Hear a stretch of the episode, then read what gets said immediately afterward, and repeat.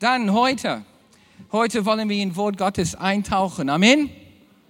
So, wir haben jetzt unsere Predigt auch dann ähm, im Internet, wie viele von euch wisst. Ich war stark ermutigt, als ich gesehen habe, Viertel vor zehn war jemandem schon hier und hat schon, das, äh, schon äh, seine Handy rausgenommen und hat schon mein Predigt auswendig gelernt. Ja, und das ist immer ermutigend. Na, und äh, war ich total dann total baff. Und ähm, äh, wir wollen hier bestimmte Thema jetzt dann ähm, vornehmen. Heute ist Thema, äh, möchte ich ähm, sprechen über das Ecksteinprinzip. Das Ecksteinprinzip. Haben wir eine Maurer im Haus? Eine Maurer. Oh, die andere Handwerken gucken sich um. Ich habe direkt gesehen, Michael, wie du umgeguckt hast. Ja, ist eine Maurer im Haus. Ich auch. Als Schreiner bin ich kein Maurer. Habe es versucht, gescheitert. Ja, kein Maurer. Okay. Well, diese, diese Eckstein-Phänomen ist irgendwas aus dem Maurerbereich, na, wo Maurer dann Ecksteine ähm, ähm, gesetzt haben. Hier oben, eine Eckstein hier dargestellt. Ja, Text, hier haben wir in 1. Petrus Kapitel 2, Vers 7 steht geschrieben, der Stein der Bauleute verworfen haben, gerade ist der zum Eckstein geworden. So ein Eckstein ist ein Stein, der verlegt wurde am Anfang eines Bauprojekts. Und nach diesem Eckstein wurde alle anderen Mauern dann gerichtet. Ein sehr wichtiger Stein. Hier sieht man das sehr gut abgebildet. Na, für links und rechts, oben, unten, im Not, im Lot. Dann ist der Eckstein dann die Hauptstein, wodurch alle anderen Steine verbunden ließen. Okay? Und es sagt hier, dass es beschreibt Jesus. Jesus, der Stein, der verworfen wurde, ist Eckstein geworden. Das, was Menschen abgelehnt haben, das, was Menschen weggeschmeißen wollte, das, was dann äh, nicht angenommen wurde, das ist zum Eckstein geworden. Fundament. Fundamental. Und dieser, dieser abgelehnte Eckstein äh, Stein ist dann im Mittelpunkt gesetzt worden und alle anderen lebendige Steine. Und das ist das Bild aus, zweite, aus Petrusbrief, dass wir als lebendige Steine alle unseren Platz finden, gemäß dieser Eckstein Jesus Christus. Jesus, der vor, von allem abgelehnt wurde, ist zu Eckstein des Glaubens geworden. Wo ich heute hin möchte. Na, ich möchte kurz sprechen, wie lernt man Gottes Stimme zu hören? Die Wichtigkeit, dass wir empfinden. Das Stallgeruch des Jesushauses. Was hindert und was hilft, dass wir einen Stallgeruch haben, was positiv ist, was Gott die Ehre gibt. Lass uns beten. Himmlischer Vater, wir kommen jetzt zu dir. Wir wollen lernen, was es heißt, dass du unsere, dass du, dass dein Sohn Jesus Eckstein des Tempels ist, der Gebäude und bitte öffne du uns im Herzen. Mache uns formbar und, und belebbar. Wir wollen inspiriert, zugerüstet, führe, geführt werden von dir heute. Dafür beten wir im Jesu Namen. Amen. Ich weiß nicht, wie es dir geht, aber ich dachte, bevor ich entscheide, wenn ich heirate, finde ich es vielleicht eine gute Idee, dass ich lerne, Gottes Stimme zu hören, bevor die Entscheidung treffe. Ne? Wirklich. Wie, wie lernt man Gottes Stimme zu hören über Sachen, die nicht moralisch sind, die, wo man eigentlich freie Wahl hat? Wie lernt man sowas? Rein Josef-Logik. Erstmal vielleicht das, gelernt haben, bevor ich Gott die Frage stelle, ist das die Frau für mein ganzes Leben? Ist sinnvoll, ne? Die Reihenfolge. Erstmal Gottes Stimme hören lernen und dann die Frage stellen. So, ich dachte aber, wie, wie lernt man denn Gottes Stimme zu hören in einer ganz sicheren Umgebung? Und das ist der erste Clou. Wenn du hier bist und du denkst, ich möchte auch lernen, Gottes Stimme zu hören, über ganz praktische Dinge. Dann hier sind ein paar Tipps. Erstmal habe ich gedacht, ich suche eine sichere Umgebung, um Gottes Stimme zu hören, wo das Risiko nicht so groß ist, falls ich mich verhöre. Ja? Falls ich die falschen Sachen kriege. Sondern dachte ich, okay, ich, ich suche Gottes Stimme in sein Wort. Now, ich wurde beigebracht, dass man Erinnerungsversen aus Gottes Wort auswendig lernen soll. Na, manche hier haben das auch gelernt. Bibelversen, manchmal ein Vers, manchmal zwei, manchmal ganze Kapitel kann man dann auch machen. Aber ich wurde beigebracht, als ich neu im Glauben war, Erinnerungsversen sind wichtig und es ist immer noch so. Sachen auswendig lernen, sodass das Wort Gottes mein Gesinnung total prägt und formt. Okay, es ist wichtig. So, ich habe dann gedacht, okay, ich, ich öffne die Bibel und mache meine normale Lesung. Und ich höre auf Gott und ich lasse Gott mir sagen, welcher Vers aus diesem Kapitel soll ich auswendig lernen. Warum ist das sicher? Was soll das? Wenn ich mich verhöre und der falsche Vers habe, habe ich immerhin Gottes Wort auswendig gelernt. Win-win. Oder? Win-win. Also und ganz ehrlich, dann habe ich dann mein, mein, mein Bibel aufgemacht. Ich lernte eine Kapitel Alte Testament, eine Kapitel Neue Testament. Habe vorgenommen, ein Erinnerungsvers für jede Kapitel des Neuen Testament auswendig zu lernen. Aber dann habe ich vorgenommen, Gott, ich möchte, dass du mir sagst, welcher Vers. Und das war eine interessante Entdeckung, weil ich mache den Bibel auf und ich habe gelernt zu differenzieren zwischen das, was ich bevorzuge und das, was Gott auf mein Herz legt. Mhm. Ja, wichtig, wenn man eine Frau finden möchte. So, ich, ich mache die Bibel auf und ich fange an, Gottes Wort zu lesen und ich sage, Gott, zeig du mir. Wo, wie zeigt man Gott dann dir, welche Bibelverse. Das ist genau, was ich lernen wollte. Soll ein, Stift von Himmel herabkommen und mein Bibelvers irgendwie eigenständig das unterstreichen? Wäre schön gewesen, ist aber nicht passiert. Ich wollte wissen, wie fühlt Gott? Wie fühlt Gott einem? Okay, so ich baute diese sichere Umgebung auf. Win-win. Auch wenn ich mich vertue, habe ich Gottes Wort dann drin. Und dann lernte ich langsam zu sehen, auf welcher Bibelvers liegt Gottes Stimme. Und langsam, langsam lernte ich, seine Hand zu erkennen und meins auch zu sehen. Oh Gott, das ist ein toller Bibelvers. Und spürte ich, wie Gott sagt, nicht dran. Nicht dran, les weiter. Dann lese ich weiter. Dann kommt eine, eine Bibelvers, wo, wo auf einmal durch der Geist, der in einem wohnt, ist es irgendwie unterstrichen worden, wurde Fett, wurde im Fettdruck, springt das raus. Und oftmals habe ich erlebt, wo ich Gott gesagt habe, aber das möchte ich nicht auswendig lernen. Das ist zu schwer. Und dann spürte ich, wie ich dann in Unterhaltung und, und erlebte ich, wie ich in Unterhaltung mit, mit, mit Jesus dann führte. Josef, das ist dran für dich. Nein, das möchte ich nicht. Die andere Vers finde ich viel cooler. Bis irgendwann mal lernt, das bringt nichts, gegen ihn zu argumentieren. Und dann habe ich gelernt, jeden Tag in meine Bibel, in meine, meine, meine Tempeltime mit Gott, seine Stimme zu erkennen, in eine sichere Umgebung. So oder so habe ich gewinnen. Aber da habe ich lernen können, wie ich unterscheide zwischen das Richtige und das, was nicht dran ist.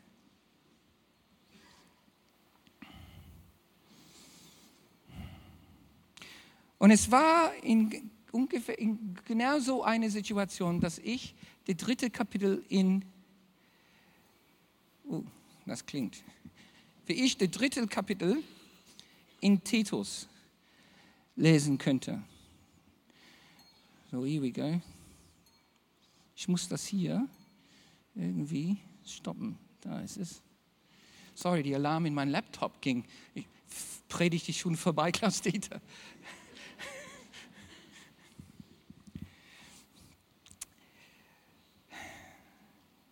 Titus Kapitel 3. Wollen wir das finden?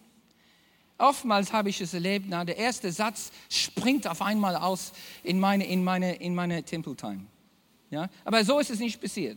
War in meine Tempeltime, bringe, verbringe Zeit mit Gott, habe Titus Kapitel 3 gehabt und ich lese und dann lese ich Vers 1, Vers 2, Vers 3, Vers 12, Vers 30 und dann komme ich zu einem Nebensatz. Und nur diese zwei Worte sind so rausgesprungen aus dem Text, wo jetzt seit 40 Jahre Erfahrung in sowas wusste ich, Gott will mir was sagen. Und hier kommt raus, ich habe nur diese zwei Worte gelesen, wo Paulus sagt, unsere Leute. Der sagt, unsere Leute. Unsere Leute müssen lernen. Und, in, und, und, und der Heilige Geist erfüllte mich für, mit dem Drang und der Gesinnung, dass wir. Und, und erstmal, dass Paulus hier hat so eine Last, dass es, dass es Sachen gibt, die Merkmale unserer Leute. Merkmale, die, die, die jeder, jeder Christ mit sich trägt. Unsere Leute. Ein Sinn für der Universal. Theologisch gesehen ein interessantes Konzept, weil die Gemeinde breitet sich auf und die, die Konzept und die Idee von weltweit Gemeinde war total unterentwickelt. Aber Paulus hier dann gibt uns eine Indiz auf, auf, auf was wir als die universale Gemeinde, ein Leib Christi, dann, dann jetzt verstehen. Unsere Leute müssen lernen. Und das, das unsere ist rausgekommen. Dass, dass wir denken, was sollen wir alle gemeinsam haben? Wie, wie definieren wir unsere Leute? Und der Heilige Geist ist es hier wichtig, dass egal wo du in der Welt gehst, dass man sich in seinem Fall gibt sowas, Stahlgeruch. Kennt ihr diesen Spruch, Stallgeruch? Ja? So, das ist ein Bahn oder so ein eine Pferdestall. In Kanada vor 30 Jahren musste ich ein, für zwei Wochen lang einen Stall ausmisten. Glaub mir, nach jedem Ausmistung, sagt man, habe ich gestunken wie Schwein. Weil im Winter, die, die, die Tiere, die verbringen den ganzen Winter in, in, in ihrem Stall. Jeder, oh, die Schweine und die, die, die Rinder. Da kommst du raus mit Stallgeruch. Und Gott, Jesus spricht von gemeinsamer Identität zwischen uns allen. Irgendwas, was wir als Gemeinde haben sollten, alles gemeinsam. Was ist der himmlische Stallgeruch? Was ist der himmlische, unsere Leute, unsere Leute, was ist der himmlische Kultur, was jeder, jeder von uns mit sich tragen sollte, sodass wir, so dass wir relativ schnell erkennbar sind. Was, was ist es überhaupt? Was ist die Kultur? Welche Art von Kultur sollen wir haben? Welcher Umgang miteinander zeichnet uns aus? Welche Haltungen, welche Haltungen sind, sind unsere Haltungen? Sagt, oh, der ist einer von Jesus. Welche Haltung sollen wir dann immer vorzeigen? Welche Einstellung? Gibt es eine, ein Gemeindepatriotismus? Welche Art von Zusammenhalt möchte Gott für uns? Und dann ist es dann noch irgendwie noch wichtiger mir geworden, was soll der Stahlgeruch unserer Gemeinde sein? Der Stahlgeruch des Jesushauses. Ja. Wenn, wenn, wenn Menschen ihren Weg zu uns machen, in Gottesdienst oder unsere Hauszellgruppen oder zu Rangers Stamm oder zu Kids Alive, egal wo wir zusammen sind. Was, welcher Geruch sollen sie dann mit sich nehmen, wenn sie dann wieder nach Hause gehen? Was, was wollen wir als Stallgeruch des Jesushauses haben? Und das ist, was Paul meint, wenn unsere Leute, er will sagen, hey, überall, wo ich jetzt Gemeinde gründe, so soll das Stallgeruch so, so duften.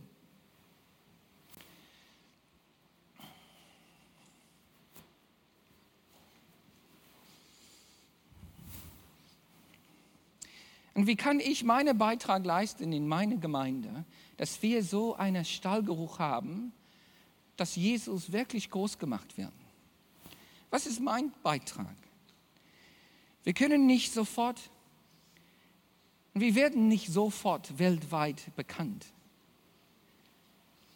Aber wir dürfen nicht unterschätzen, wie viel Einfluss unsere, unsere kleine Gemeinde hier, wie viel Einfluss wir in unserer Welt haben können. Und wir fangen mit uns an. Jeder fängt mit sich an persönlich. Und wenn wir als Persönlichkeiten entscheiden, wir entscheiden für einen Stallgeruch unsere Zuhause hier, unsere Stall, dann kann Gott mächtige Sachen tun. Möchte er auch. Wir bestimmen, Leute, wir bestimmen den Stallgeruch unserer Zuhause hier. Meine Chefs sind hier zum ersten Mal zu Besuch. Ich habe einige von euch vor dem Gottesdienst begrüßen können. Und ich, ich bin überaus glücklich, dass ihr euren Weg zu uns gefunden habt. Und es ist meine und unsere so großer Wunsch, dass ihr dann eine, so einen Stallgeruch bei uns empfindet, so eine unsere Leute so empfindet, dass ihr sagt, hey, das war so ein Segen bei im Jesushaus heute. Als wir dann weg waren, waren wir dann in Seattle. In Seattle gibt es einen Fischmarkt. Es heißt Pike Place Fischmarkt. Hier, da war der Morris. Wie heißt so ein Mensch, der Fisch verkauft? Wie sagt Fischmanger? Wie heißt es auf Deutsch? Fischverkäufer? Kein besonderes Wort dafür? Ah, Leute. Fischhändler, aber das ist auch nicht besonders. So Fischmanger ist viel besser. Fischverkäufer, Fischhandler, kein schöner Job. Früh aufstehen, stinkt den ganzen Tag und du hast mit Eis zu tun. Ist ja kalt, du stinkst und musst früh aufstehen. Wo ist dein Lohn? Okay, und hier in Seattle, Seattle haben sie so unter viele, viele Marktplätze haben sie einen kleinen Stall da, einen kleinen Stand, wo die dann Fisch verkaufen. Und die sind große Fisch, gigantische Salmon, Salmon, Lachs, Lux, Lachs. Ein Lachs, viele Luchse. Sorry, ich, ich war in Süddeutschland, okay? so, äh, viele, viele gigantische Dinge.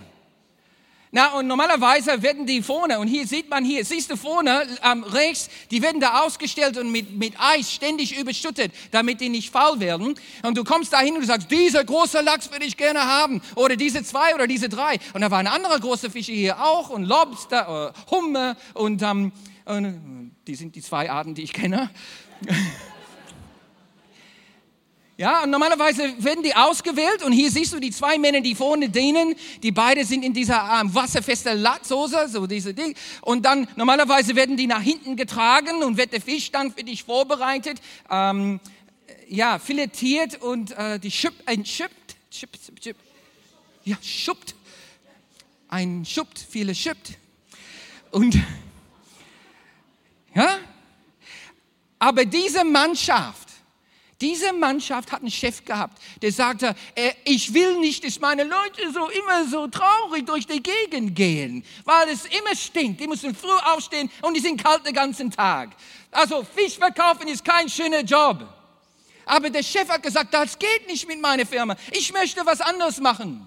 Und er hat dann entschieden, er hat entschieden, eine andere Stahlgeruch zu erzeugen.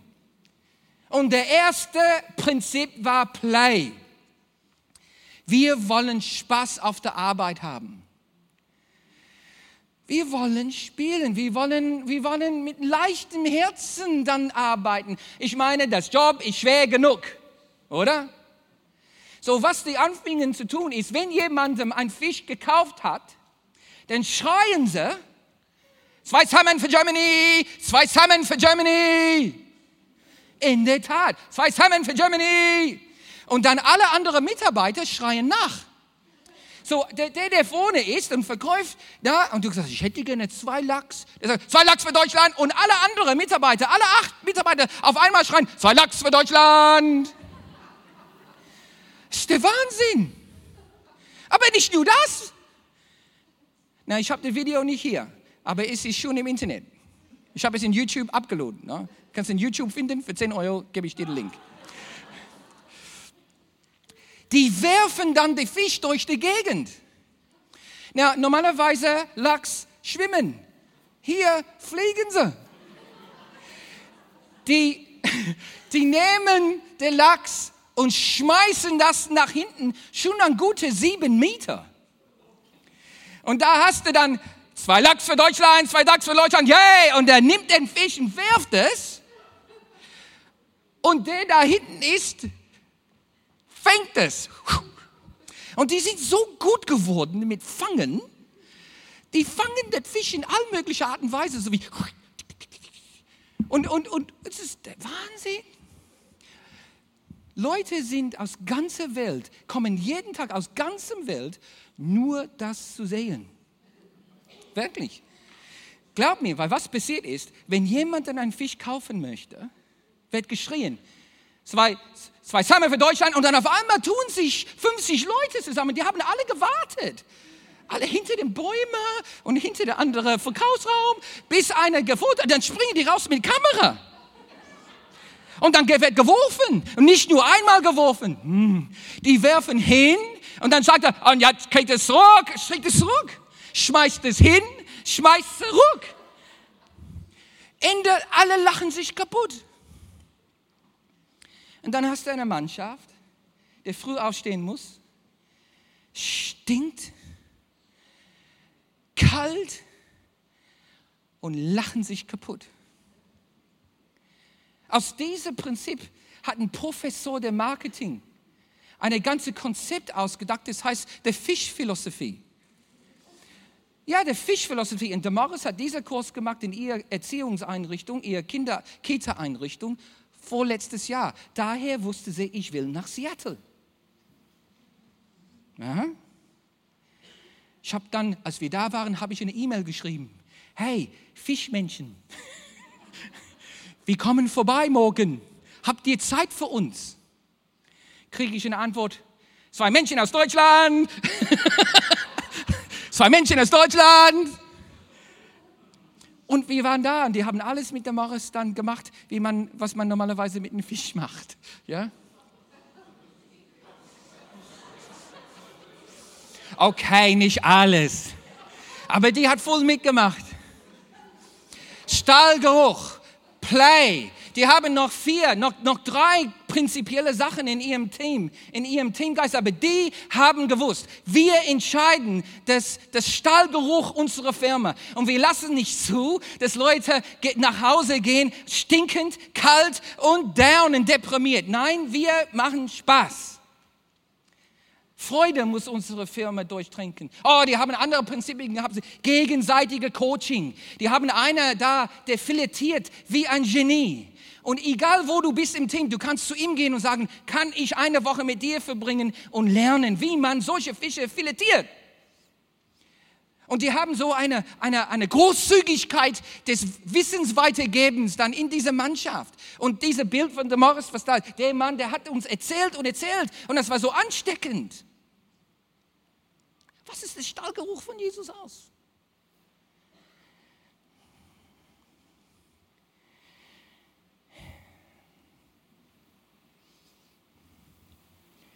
Unsere Leute.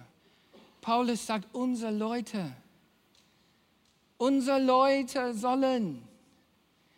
Wir sind seine Leute. Wir sind Kinder Gottes. Bruder und Schwester Christus. Wie merkt man, was sind die Merkmale Gottes für unseren Team?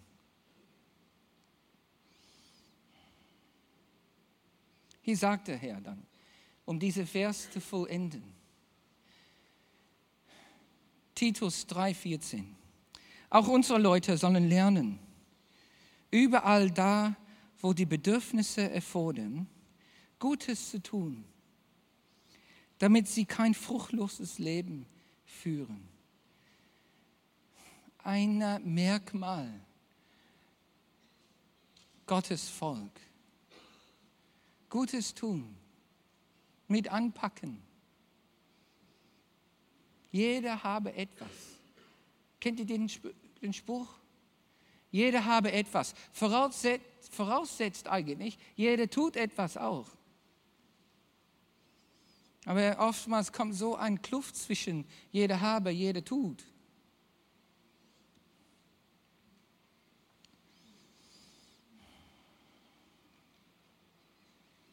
Hier ist, jeder habe etwas, ist eine Haltung, Geschwister.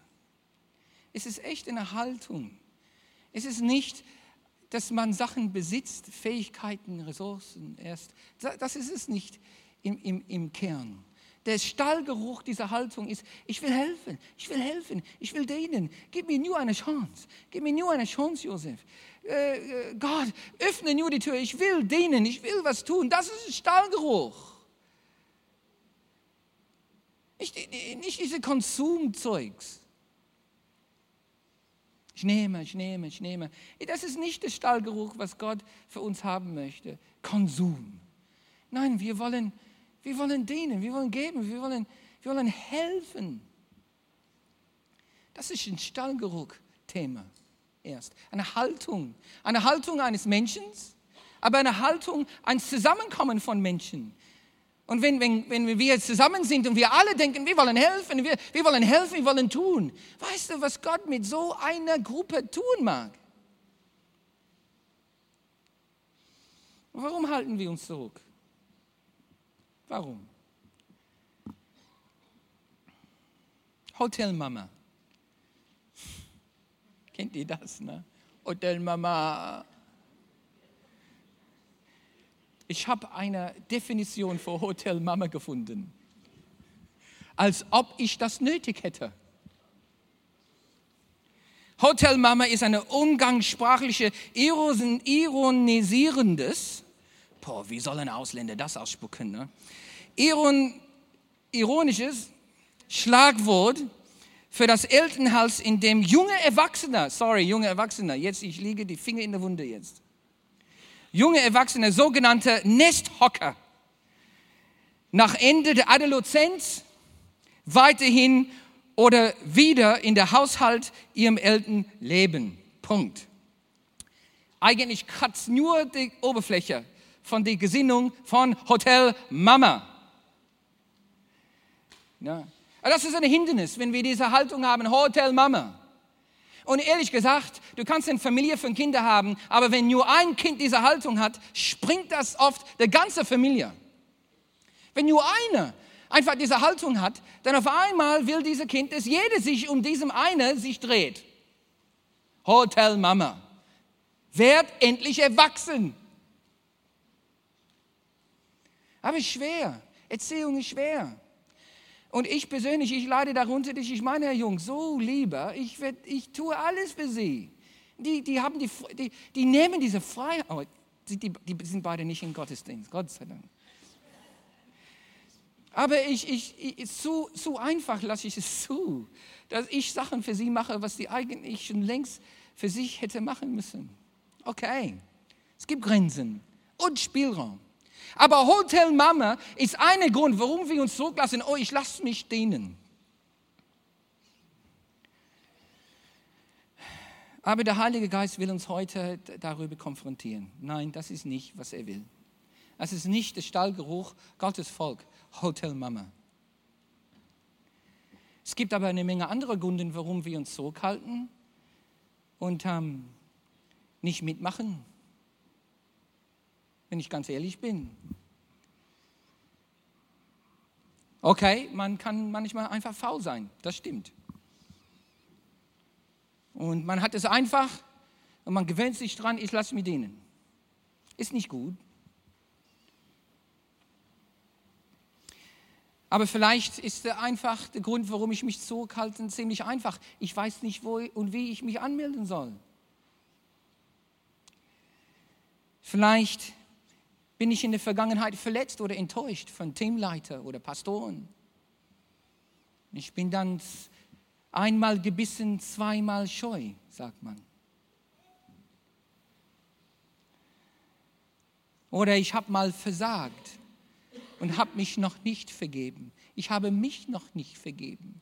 Ich habe versagt.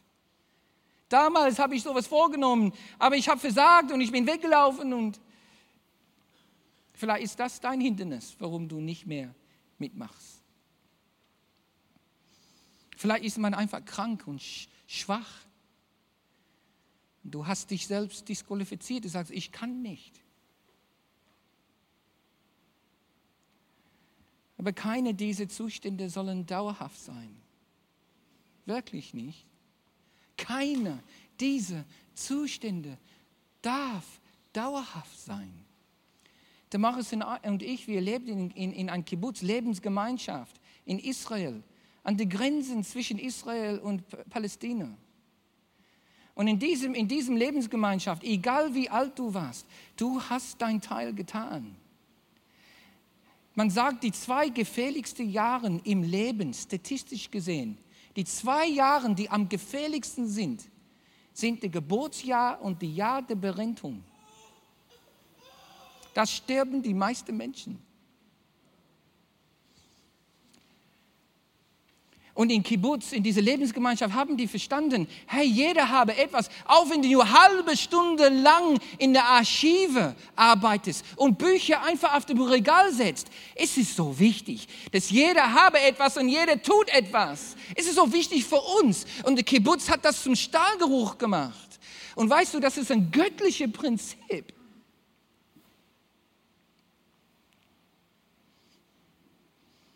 Gott hat mehr für uns vor, als an der Seite zu stehen, zuschauen. Hotel Mama.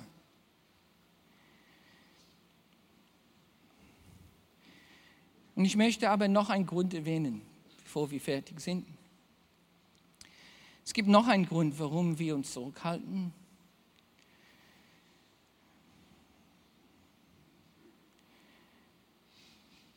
Habe ich ein Bild hier von einer kleinen Ameise.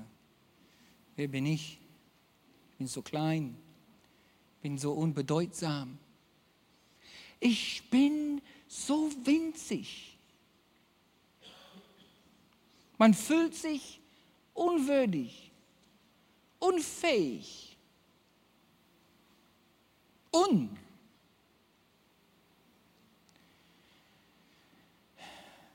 Und man hält sich zurück und denkt, wer, wer bin ich? Was kann ich? Was könnte ich dazu beitragen? Du fühlst dich wie die unwahrscheinlichste Person der Welt. Als ob du aus der unwahrscheinlichsten Ort der Welt kommst.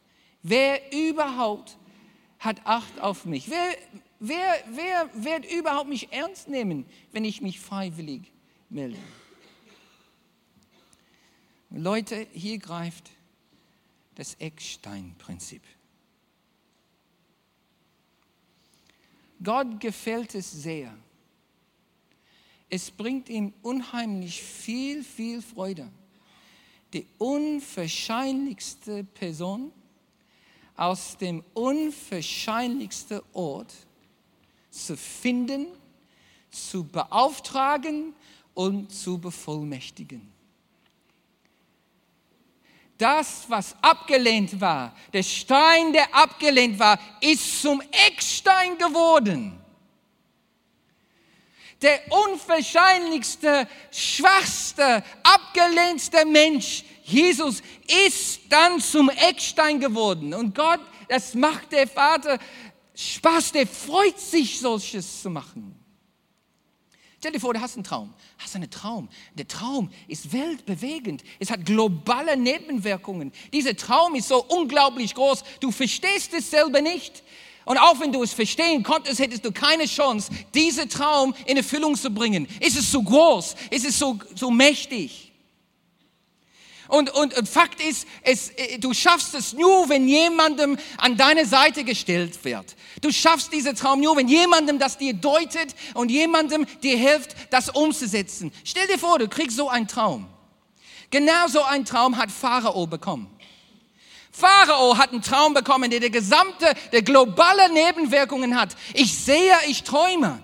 Aber er konnte das nicht deuten und er konnte das nicht umsetzen. Wo ist das letzte Platz und der letzte Mensch, an dem man denken wird gewesen? Eine Fremdling im Gefängnis ein Fremdling, eine Ausländer im Gefängnis. Es ist der letzte Ort und der letzte Art von Mensch, an dem Pharao gedacht hätte, zum, zum Deutung und zum Durchführung. Aber Gott hat sein Gefallen und er hat einen, genau da, eine Fremdling im Gefängnis. Der Stein, der, der Bauarbeiter abgelehnt hat, wird zu Eckstein. Und Josef wird aus Gefängnis geholt, eine Jude. Fremdsprache.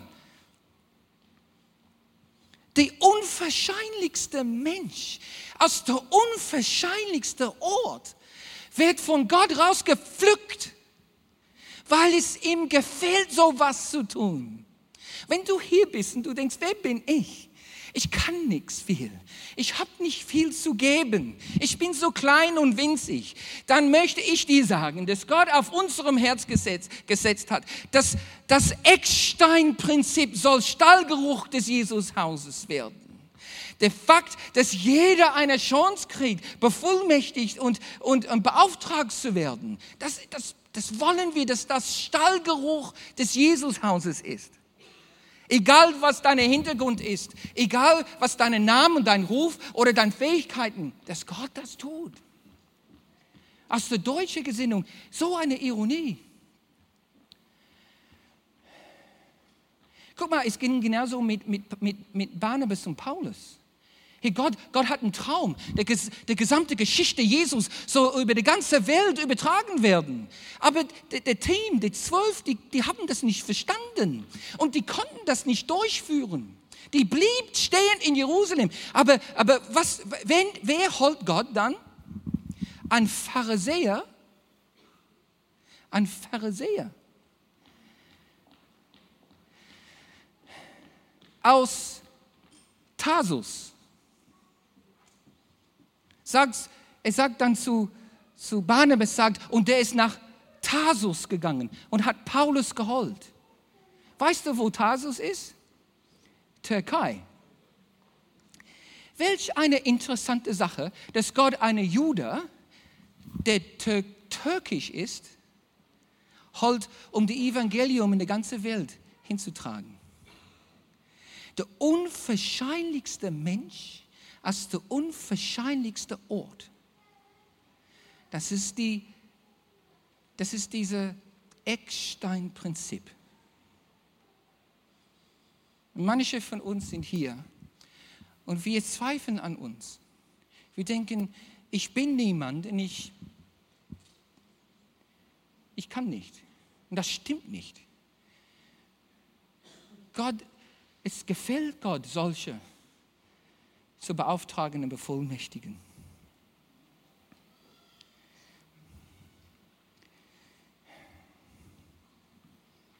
Hier ist ein letztes Bild. Ja? Am letzten Tag in Chilliwack kam eine Frau und hat uns besucht. Die sagte, Josef, Josef, ich musste unbedingt kommen, bevor ihr weiterreist. Ich sagte, schön. Na, ich bin, ich bin 52 Jahre alt und fühle mich immer noch wie 20. Ja? Manchmal. Sie ist hier, sie ist 83 Jahre alt. Damals, vor über 30 Jahren, war ich Missionar tätig in ihr Stadt. Und sie sagte, Josef, damals, als ihr dann diesen Einsatz gemacht habt an der Wochenende, wo ihr Hexen konfrontiert haben, Satanisten im Namen Jesus gebunden haben. wo Menschen unter der Kraft Gottes einfach hingefallen sind, in diesem Einsatz. Ich war dabei. Ich sagte, wirklich? Warst du dabei, als das passiert ist? Als wir in diese College gegangen sind, wo Shirley McLean ihre Leute dahin geschickt hat? Ich war dabei mit meinem Ehemann, der jetzt verstorben ist, und zwei andere. Ich sagte, Wahnsinn, das ist Wahnsinn, du warst in diesem Wochenende dabei. Sie sagte, ja, es war, die, die hat das in Erinnerung, als ob, wie es gestern passiert ist. Ich sagte, jetzt weiß ich, wer du warst. Da war diese, da, es gab zwei Paaren, Senioren, zwei Paare ältere Leute die an dem Tag da war. Ich konnte nicht einordnen, warum sind diese zwei alte Leute, diese zwei Ehepaare bei uns, bei diesem Einsatz. Und jetzt weiß ich, ihr wart, du warst einer dieser, diese, diese, diese zwei Paaren, die bei uns waren. Du, du warst eine davon. Sie sagt, ja, ich war da mit meinem Mann David. Ich fragte, boah, wie alt warst du dann? Und sie sagt mir, 52. 52. Du bist nie zu alt, nie zu jung. Der Eckstein-Prinzip heißt, der unwahrscheinlichste Menschen aus der unwahrscheinlichen Orten. Dafür müssen wir ein Auge haben. Und dafür im Jesushaus möchte ich, dass es ein Teil unseres Stallgeruchs ist, dass wir die Menschen aus den unwahrscheinlichsten Orten und die unwahrscheinlichsten Menschen, dass die dann bei uns einen Platz finden und wie Josef und wie Paulus und, und wie Mary hier, dass die ihren Platz finden können und Gottes Reich bauen unter uns. Amen. Lass uns aufstehen und beten.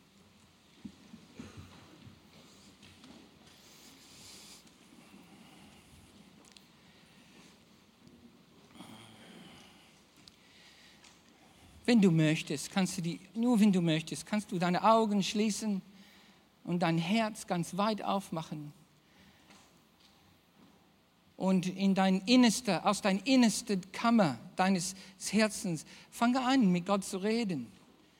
Sag Gott, was, was bedeutet das für mich heute? Wie kann ich das Stallgeruch meiner Gemeinde mitbestimmen? Ich möchte deine Stimme hören.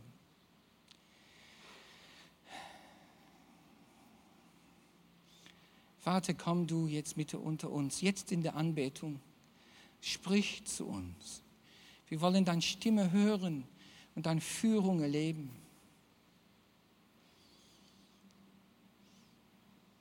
Und diejenigen unter uns, wo du denkst, ich bin nicht qualifiziert, ich bin zu klein, so unwahrscheinlich. Und Gott sagt dir ganz ausdrücklich heute, das stimmt nicht. Mein Sohn ist der Stein, der abgelehnt wurde. Ich habe ihn zum Eckstein gemacht. Bei mir hast du Hoffnung. Bei mir hast du Auftrag und Bevollmächtigung. Vater, und ich bete für uns als Gemeinde, da wo wir Hindernisse haben, kehr die Weg. Öffne du unsere Augen für die Josefs und die, die Paulus hier in unserer Mitte. Ja. Dafür beten wir im Jesu Namen. Amen. Amen.